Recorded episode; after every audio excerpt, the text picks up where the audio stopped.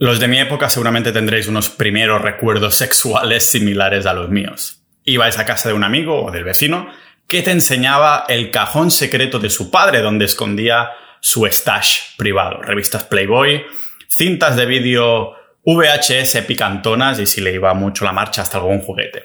Claro, sus padres estaban fuera, así que poníais la cinta en uno de esos televisores más hinchados que lo hinchados que se te habían puesto los huevos solo de ver la portada.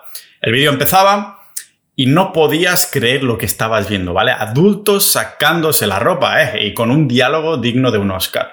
Bueno, no como los de ahora, que a una simplemente se le atasca la mano a la lavadora y, tiene que venir el, pintor a ayudarla. ¿eh? y si he dicho pintor porque seguramente ah, el título de la película sería algo así como un pintor con mucha brocha. bueno, el caso es que en esa época, después de 30 minutos de diálogo, por fin se ponían al tema. Y, con tus amigos estabais de pronto ahí que os venían unas necesidades incontrolables de, de poneros una almohada en el regazo. Volvías a casa preguntándote si algún día, si algún día fueras padre, tú también tendrías un tesoro de estimulación similar a ese. Poco se imaginaba ese niño de entonces, de los 90, que al cumplir 20 años ya tendría acceso a ese escondite de excitación, ¿no? De hecho, lo tendría público en su bolsillo las 24 horas del día y listo para ser usado a la mínima señal de aburrimiento. Necesitando, al fin y al cabo, varios centenares de reencarnaciones para ser capaces de ver esa cantidad y variedad inconcebible de, de vídeos. El problema es que la ciencia ha demostrado, con decenas de estudios, no es unos, son decenas de estudios, que esta sobreexposición a la pornografía afecta muy negativamente a la corteza prefrontal y a la materia gris de nuestro cerebro. Hay una disminución progresiva de la satisfacción en las búsquedas de vídeo, o sea que cada vez van buscando, vamos buscando más estímulo, más y más extremos para satisfacer hasta llegar al punto incluso he visto de, de confusión. Hay un trastorno de confusión de la orientación sexual y entraré esto, en esto en un rato en el capítulo, ¿vale? Que vais a flipar.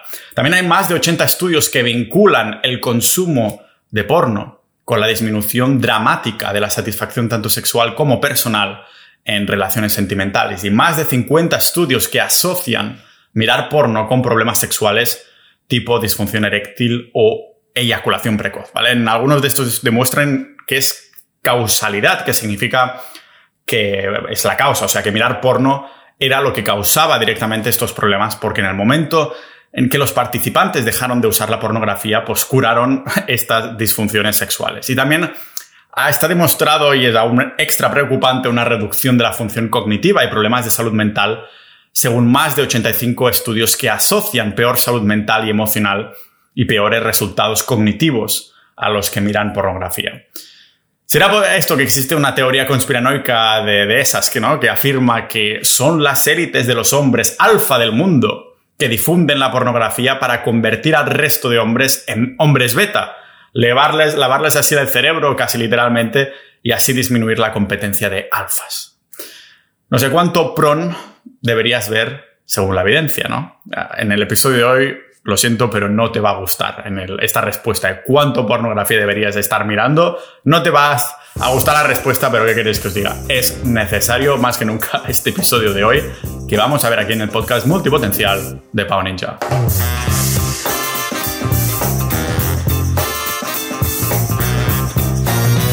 Este episodio está patrocinado por Sociedad.ninja, la comunidad del podcast, que sabéis que hablamos absolutamente de todo, de salud, de hábitos, de productividad, de Bitcoin, de negocios online, de todo lo que nos interesa y de, todo lo que las personas están dispuestos a hablar y debatir para que la comunidad esté activa. Somos más de 650 ninjas de la vida, multipotenciales, aprendices de todo, maestros de nada. Y tengo que decir que hemos inaugurado también un canal del tema, del no porn, no fap, ¿no? Algo así, para los que quieren experimentar con esto de, de no ver pornografía, porque al fin y al cabo, Ah, yo llevo años ya sin ella. Ah, había leído un libro que, que, os voy a hablar más adelante, ah, que me hizo abrir los ojos y, pensé, hostia, claro, ya es algo tan natural para mí no verla, que después debatiéndolo con algunos amigos pensé, hostia, tengo que hacer un episodio del tema, ¿no? en lo que sí voy transicionando es en el FAP y no FAP, que de esto también vamos a hablar en un capítulo específico. Ah, pero el caso es que si queréis una comunidad de apoyo de todos los intereses que tienes, si eres un considerado multipotencial, un culo de mal asiento, un ninja de la vida, entra en sociedad.ninja y de paso pasarás a apoyar la continuidad, continuidad de este tipo de, episodios. Episodios exclusivos también solo para miembros, boletines solo para vosotros y unos chats muy proactivos y, y conversaciones muy interesantes. Ya sabéis, sociedad.ninja por menos de lo que cuesta una suscripción en Pornhub al mes, ¿vale? Aunque no creo, no sé por qué la gente pagaría por porno hoy en día, o no sé por qué lo miraría, que es lo que vamos a ver ah, hoy aquí, porque no sé si sabéis cuánta gente está buscando porno. O sea, en el mismísimo segundo de escuchar este episodio, hay más de 200.000 personas en Pornhub, la red ah, web pornográfica por excelencia. En este mismo segundo, 200.000. En el momento de decir esto ya acaban de cambiarse a 200.000 más. Algunas ya han terminado y dicen 200.000 más, ¿vale? Esto significa que hay 2,4 millones de personas en los tres principales portales porno por minuto, ¿vale? Un más de un 28% de más de los ordenadores que se han usado en el lugar, en el lugar de trabajo, se han usado en el lugar de trabajo para ver pornografía, más de un 28%, ¿vale? Y esto está afectando directamente. Hay un coste de la economía mundial por el puto hecho de ver pornos. ¿Podéis imaginar esto? O sea, fijaros que con esta inclusión ¿no? de los smartphones, los niños cada vez más jóvenes ven pornografía, pues eso, cada vez más y más temprano, a más temprana edad. Actualmente la media, ah, he visto distintos, distintas fuentes, pero parece ser que la media ya ha llegado a ser ocho años de la primera vez que interactúan con la pornografía. Lo que tiene un impacto yo creo que brutal, tanto para el desarrollo cerebral como también su educación sexual. Sabéis que los niños tienen, bueno, todas las personas tenemos estas neuronas espejo, que es de imitar lo que vemos como un elemento natural de supervivencia para estar adaptados en el grupo. Pero en el caso de los niños, estas neuronas espejo están son mucho más reflexivas, para decirlo así, son que actúan mucho más eficientemente. Y si, es, si empiezan a ver porno tan temprana edad, imaginaros el impacto que esto tiene en el, en el, comportamiento y la educación sexual, como creen ellos después que tienen que interactuar en algo así, ¿no? Pensad que en un estudio de 2021, hace relativamente poco, uno de cada ocho títulos que se ponen en, los vídeos son actos descriptivos de violencia sexual, ¿vale? Lo que tiene sentido si tenemos en cuenta los estudios anteriores que acabamos de conectar, a que para satisfacer a uno, a una persona, cada vez esta persona, a medida que va aumentando su consumo, y no me refiero a que cada día vea más horas, sino que simplemente lleva una recurrencia viendo porno, termina buscando vídeos cada vez más y más extremos. Normal que los títulos sean cada vez más descriptivos de violencia, ¿vale? Y en un rato vamos a ver un trastorno de orientación sexual que sale de esto, ¿vale? Afecta mucho más de lo que os pensáis y es mucho más común. De hecho, voy a llegar a hipotetizar, ya que casi el 90% de mi audiencia sois hombres, que un porcentaje pequeño de los que me escucháis os vais a sentir identificados, así que me alegro que al menos estéis llegando hasta aquí y os animo a llegar hasta el final porque el, consumo de pornografía tiene un coste muy elevado, no solo para esta economía por el hecho de que se mira ciertas horas al mes en los ordenadores de trabajo de pornografía, sino que además a cómo te afecta tú en la vida. Y lo peor de todo esto es que es un, sabemos que es malo, pero es un daño que no sale a la superficie, evidentemente, como si eres adicto a las metanfetaminas o algo por el estilo, ¿vale? Todos los efectos dañinos de la pornografía yo sinceramente pensaba que no tenía ningún tipo de fundamento hace años, ¿vale? tengo que confesar que al principio pensaba que eran como esas organizaciones religiosas ah, o algo así que aseguraban sin fundamento ninguno, sin evidencia científica, ah, que la pornografía era mala porque es pecado o algo por el estilo. Y ya os tengo que decir, cambié totalmente de opinión cuando después de leer un libro que os mencionaré más adelante y os recomendaré, en este libro se citan y también en muchos de su página web que han ido recopilando más, docenas y docenas y docenas de estudios y evidencia científica, respaldando lo, respaldando lo malo que es el porno. Y quizás sean los religiosos que han pagado estos estudios, pero mientras los estudios estén bien hechos, a quién le importa, ¿vale? No los podemos desechar. Empezamos con las desventajas. Yo diría que la desventaja más obvia es el exceso de dopamina. Pero hay una diferencia en el exceso de dopamina mirando porno y de redes sociales, ¿vale? Sí, se libera dopamina, pero hay una diferencia importante porque ya sabéis, ¿vale? La hormona de, del placer es la dopamina, es la hormona del querer. Todas, todos nosotros la conocemos, esta hormona, porque, bueno, los gurús de la productividad de YouTube ah, de esta mejora personal, pues no dejan de hablar de la dopamina, de ayuno de dopamina o algo por el estilo. el, caso es que sentimos esta hormona cuando estamos haciendo algunos de los fundamentales de la supervivencia para el ser humano. Estamos hablando de cuando queremos comer algún tipo de comida que tiene mucha palatabilidad o realizando actividades sexuales, experimentando la amistad o el amor o cuando experimentamos algo nuevo, ¿vale? Un regalo, un coche nuevo, el nuevo iPhone, una película del cine que teníamos ganas de ver, pero aquí está la clave. Lo que muchos no entienden es que la dopamina no es que te hace sentir bien cuando estás haciendo esto, sino es antes de estar haciéndolo, ¿vale? Está relacionada con la búsqueda, la búsqueda del placer, no con el placer real en sí mismo. O sea que ah, lo que nos provoca realmente es la anticipación al placer. Este realmente es lo que es la dopamina. Nos motiva a anhelar cosas, porque el cerebro cree que estas cosas serán beneficiosas para nosotros, reconfigurándolo para que queremos más y más y más de eso en ese específico, porque como digo, está relacionado en la supervivencia. En un entorno de supervivencia tiene sentido porque si te atiborras de un montón de comida, el cerebro pues dirá, eh, esto nos mantiene vivos, te hago sentir bien para que busques más y mejor. Y lo mismo cuando encuentras, yo que sé, una cueva nueva en la selva. El cerebro está del rollo, eh, un nuevo lugar para cobijarnos con más acceso a agua o, o comida o lo que sea. Te hago sentir bien para que busques más y mejores.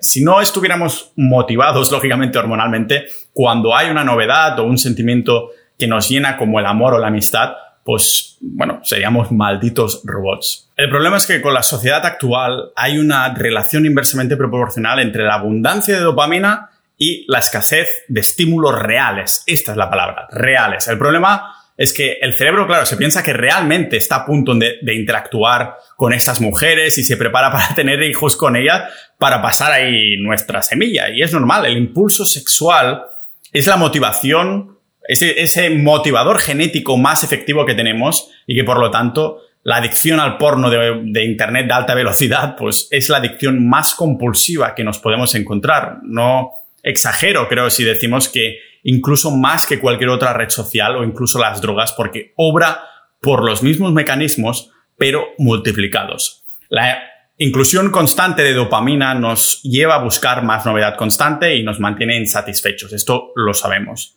Pero con la pornografía, la dopamina es la que nos impulsa a buscar vídeo tras vídeo y a no terminar ninguno o a saltar a las partes más eh, interesantes o excitantes, ¿vale? Avanzando en, la culminación. Vamos pasando vídeo y cada uno es un poquitín más extremo que el anterior. Si lo comparas con los vídeos que mirabas tú hace 5 o 10 años, dependiendo de la edad que tengas, lo puedes comparar, ¿vale? Hasta el punto que las propias productoras ah, de pornografía admiten que la pornografía transgénero, transgénero, la hacen para audiencias heterosexuales saben de buena mano que los hombres empezarán a necesitar más y más estimulación y excitación de fuentes cada vez más extremas a medida que avanza su consumo de pornografía.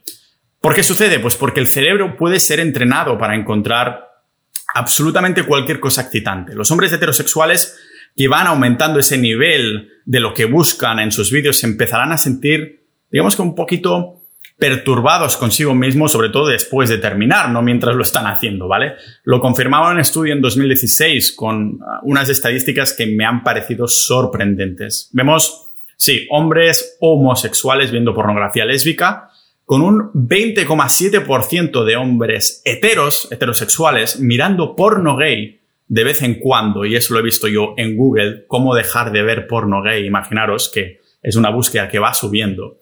20% de hombres, o sea, que significa que si la mayoría de mi audiencia, que son hombres, yo y la mayoría ve pornografía, un 20% de estos, de vosotros, de oyentes, ha mirado de vez en cuando porno gay sin saber muy bien por qué. Y, dices, pero si yo no soy gay, ¿no? Entonces hay un trastorno que viene de aquí precisamente. Y también hay un 55% de hombres gay que miran pornografía ah, heterosexual, aunque no, no les va esto, ¿no? Este trastorno, como digo, se le ha llamado el trastorno obsesivo compulsivo de orientación sexual. Y en estos estudios se ha visto que desaparece, desaparece simplemente dejando de ver pornografía. Son las buenas noticias, que no es que sean trastornos irreversibles, sino que dejando de ver la pornografía desaparece. Si de pronto te encuentras ahí que te ha venido la curiosidad sexual que, que, antes no tenías, que te piensas que estás en una orgía griega o algo por el estilo, quizás en vez de experimentar con otros sexos, prueba primero de experimentar dejando de ver porno antes que nada. Claro, e, es, hostia, mm, empiezo a tener dudas. ¿Por qué será, no? ¿Será que te estás volviendo gay o será que hay alguna cosa que no acaba de, que en tu cerebro que no acaba de concordar con quién eras hace un tiempo? Pensad que el consumo continuado de pornografía afecta al cerebro de una forma que es, llamémoslo sutil, provocando daños, porque digo sutil porque no lo podemos ver, pero provoca daños en la corteza prefrontal. ¿Y qué es esto de la corteza prefrontal, Pau? ¿Y por qué debería preocuparme? Pues digamos que es la mesa, el escritorio del CEO, del director, ¿vale? De nuestro cerebro. Es el centro de control de operaciones y de aquí pues salen las órdenes de la directiva si nuestro cerebro es el que está al mando. Se encarga, fijaros si es importante, ¿vale? De la fuerza de voluntad, de, de evitar la gratificación instantánea para buscar gratificación a largo plazo, ¿vale? Que acostumbra venir a cambio de aguantar un dolor a corto plazo y controlar impulsos. Y también de analizar las consecuencias de antes de actuar, decir o de hacer algo, ¿no? Dañar o, bueno, más bien dicho, recablear la corteza prefrontal es lo que hace que busques ese placer instantáneo en vez de sacrificarte ahora para recibir una recompensa largo plazista más tarde. Que tienes, yo qué sé, pensado ir al gimnasio, a correr, a leer, a estudiar, a ducharte en agua fría, hacer algo que te hayas propuesto, que tienes que sacrificar algo ahora que no quieres hacer para recibirlo después, pues es la corteza prefrontal. ¿Que haces algo y después de hacerlo te das cuenta que ha sido una tontería? También es la corteza prefrontal. Pues imagínate tenerla cada vez más dañada y esto es lo que hace ver pornografía online. Básicamente nuestro cerebro deja de funcionar en su máxima capacidad y todo esto, la falta de fuerza de voluntad, el buscar la gratificación instantánea está muy vinculada por la evidencia al consumo de pornografía online. Si no te asusta lo que, lo que no puedes ver, como esto, la parte interior de, nuestro cerebro, lo que es probable es que no veas en el futuro con relaciones reales es como, digamos, se te levanta la minga, porque también hay una relación entre pornografía y disfunción eréctil que no es cosa de broma, ¿vale? He encontrado unos cuantos estudios, como siempre, todos esos estudios de evidencia que hago referencia, los voy a dejar en las notas del episodio, donde se ve claramente que ver porno a largo plazo resta capacidad de mantener una erección con una pareja estable de la vida real. Que necesitas, para mantener la erección, necesitas estar viendo porno y cambiando constantemente de vídeo. Pero con la pareja de una estable de la vida real, esta capacidad va disminuyendo muchísimo. La única causa que han podido ver estos estudios que solucionan, que para poder solucionar esto, es reseteando el cerebro. O sea, dejando de ver porno. Los sujetos volvían a tener erecciones normales al cabo de un tiempo.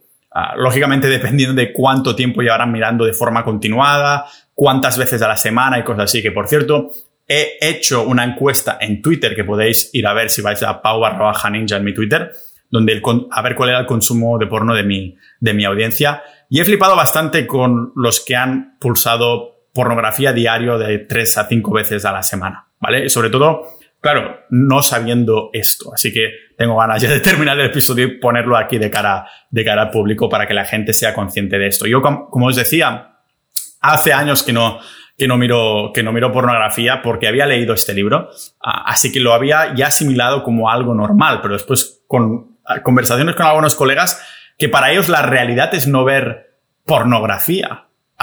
y, cuando tú dices que no lo haces, es como, sí, hombre, ¿cómo puede ser? Yo después, un momento, ¿cómo puede ser que tú sí, no? Después, coño, es verdad que todo el mundo lo está mirando.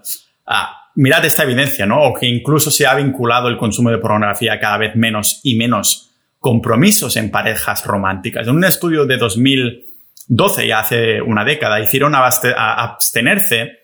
Eran, bueno, solo 20 personas, pero eran 20 sujetos les dijeron, dejaréis de ver porno durante unas pocas semanas, ¿vale? Y se hicieron después también tres muestras distintas para comparar los resultados entre unos cuantos años y encontraron la siguiente relación directa.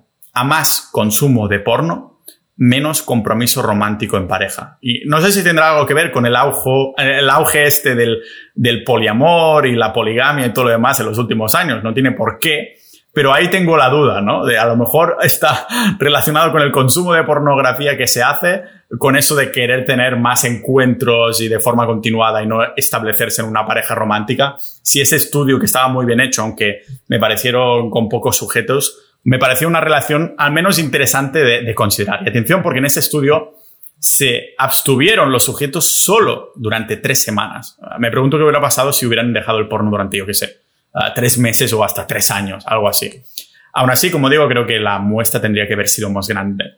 Pero una muestra que sí fue muy grande es una evidencia que vi sobre la gratificación instantánea. Y es que en un paper mirando dos estudios longitudinales, querían responder si había una relación entre ver pornografía y el llamado, bueno, lo que los psicólogos llaman descuento por demora, que no es otra cosa que la capacidad de retrasar la gratificación instantánea o inmediata por una recompensa más valiosa en el futuro. Hola Bitcoiners, los que compráis Bitcoin, os doy la bienvenida a esto, que nosotros tenemos esto bien entrenado después de unas cuantas crisis. El caso es que es para ponerlo en ejemplo práctico, es como si te digo, mira, puedes elegir 10 euros ahora mismo o si eres capaz de esperar una o dos semanitas, te doy 20 euros. Pues en el primer estudio, con gente de unos 20 años que tenían de media, pudieron concluir que cuanta más pornografía consumían los participantes, más preferían recompensas inmediatas en vez de sacrificarlas para recompensas mayores en el futuro. Y para validar esto, los investigadores hicieron otro estudio en el que un grupo se abstenía de ver porno durante tres semanas y el otro grupo se abstenía de su comida favorita durante también tres semanas. Y no sé, a mí personalmente me parece una genialidad hacer el estudio de esta forma porque ah, por parte de los investigadores se aseguraban de dos cosas. Una, todos los sujetos participaban en una tarea de autocontrol y dos, el uso del consumo de porno Mm, bueno, de, porno regular del segundo grupo no se veía afectado de ninguna manera. Además, no se les dijo a los participantes que el estudio era sobre pornografía, sino que se les dijo, es un estudio de autocontrol, ¿vale? Así que estaban siendo elegidos al azar para abstenerse de algo. ¿Qué pensáis que sucedió al final de las tres semanas? Pues ah, que los participantes que se habían abstenido de la pornografía eligieron un mayor porcentaje de recompensas largoplacistas. En otras palabras, el grupo que no vio porno durante tres semanas mostró una mayor capacidad, una mayor capacidad de retrasar la gratificación instantánea. De estos estudios, yo creo que podemos sacar, porque he visto unos cuantos, pero las conclusiones que se pueden sacar son muy interesantes. Primero es que no fue el ejercicio de autocontrol lo que aumentó la capacidad de retrasar la gratificación, sino que fue reducir el porno, fue reducir la pornografía, fue la clave. También que la pornografía online es un estímulo único. No podemos compararlo con el uso de las redes sociales, por ejemplo, sino que el porno tiene una, una potencia, un estímulo en sí mismo que no se puede comparar seguramente porque es el instinto más arraigado en la naturaleza del hombre, el instinto sexual que es esencial para la supervivencia. Y también que el uso de porno online incluso en personas que no consideran que tienen adicción, tiene efectos a largo plazo que lógicamente son negativos a nivel cerebral y se terminan traduciendo en malos hábitos que no sabes que es por culpa de la pornografía, pero que se traduce en tu manera de actuar en el día a día. No sé si os acordáis del famoso experimento de de las nubes de azúcar, el Marshmallow Experiment de, Stanford que hizo en 1972 de Stanford. Pues ahí, niños de 4 o 5 años se les dijo que si no se consumía la nube de azúcar que, se les presentaba mientras el investigador salía de la sala, pues que serían recompensados con una segunda chuche cuando el señor regresara.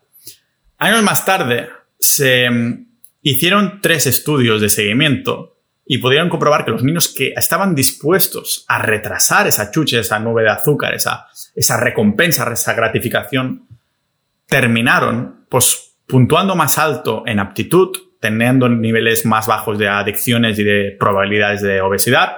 También tenían una mejor respuesta al estrés y habilidades sociales y una mejor puntuación general en montones de métricas que usamos para medir el éxito en la vida habitualmente. ¿no? En estos estudios del porno, lo pone un poquito todo patas arriba, porque el estudio de Stanford apuntaba a la capacidad de retrasar la gratificación como una característica inmutable. En cambio, en esto estamos viendo que esta característica puede cambiar, que, es fluido hasta cierto punto. Lo que me sorprende más es que ah, ejercita la fuerza de voluntad ah, no como factor clave, o sea, no se está ejercitando la fuerza de voluntad como factor clave, en este caso en los estudios de pornografía, sino que fue el hecho de ver la pornografía online que afectó a la capacidad de los sujetos de retrasar la gratificación. O sea, que ese retraso se debe en gran medida al comportamiento y los hábitos que se tienen más, más que no una, no una predisposición genética, sino es ese comportamiento y ese hábito y este hecho de ir mirando porno específicamente de forma semanalmente, incluso ya no estoy hablando ni diariamente, sino semanalmente. Recordamos que no se les pidió a los sujetos que se abstuvieran de la masturbación o del sexo, solo de la pornografía y que además esta gente no, tampoco se consideraban consumidores compulsivos ni siquiera adictos, simplemente consumían porno de forma regular y de, de una manera no excesiva, como decían ellos. Así que no sé qué pensáis vosotros del consumo de porno, pero creo que tendré que hacer más de un episodio sin duda, ah, porque tampoco quiero atiborrarme ah, de mencionar estudios, aunque hay bastantes, hay decenas. Creo que puedo hacer más referencia a las conclusiones de estos estudios, de los hábitos y también de cómo dejar de ver el porno, porque para algunas personas creen que no son adictas y realmente cuando intentan dejarlo, al cabo de dos días o así, ya vuelven otra vez a esto. Es un problema que me gustaría que, solo habiendo llegado hasta aquí, sin haber escuchado los próximos episodios que voy a hacer del tema, que os proponierais de no dejaros de fapear y de marear la sardina ni nada por el estilo, pero sino decir, hostia, voy a hacer 30 días de no ver porno, a ver qué pasa, a ver si sois capaces. A ver si llega un momento en que decís, estoy aburrido, me saco la sardina aquí mismo y empiezo a tamborear un poco. Entonces, esto es un pequeño indicador de que quizás hay una cierta adicción ahí que os está controlando y sobre todo que está controlando estas partes de nuestro cerebro que pueden hacer nuestra vida mucho mejor.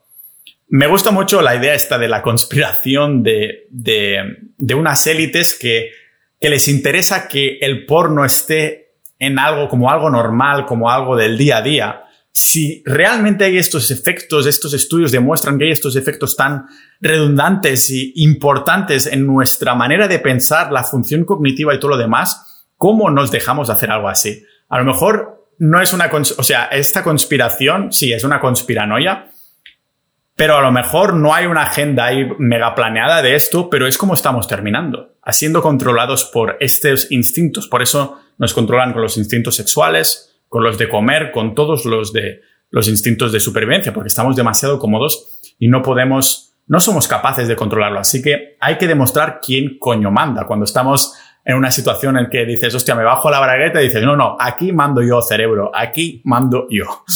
Voy a seguir haciendo episodios de esto a ver si os interesa. Como siempre, nos vemos en la sociedad.ninja, la comunidad del podcast, a celebrar que hay un canal de esto, por si hay que comentar.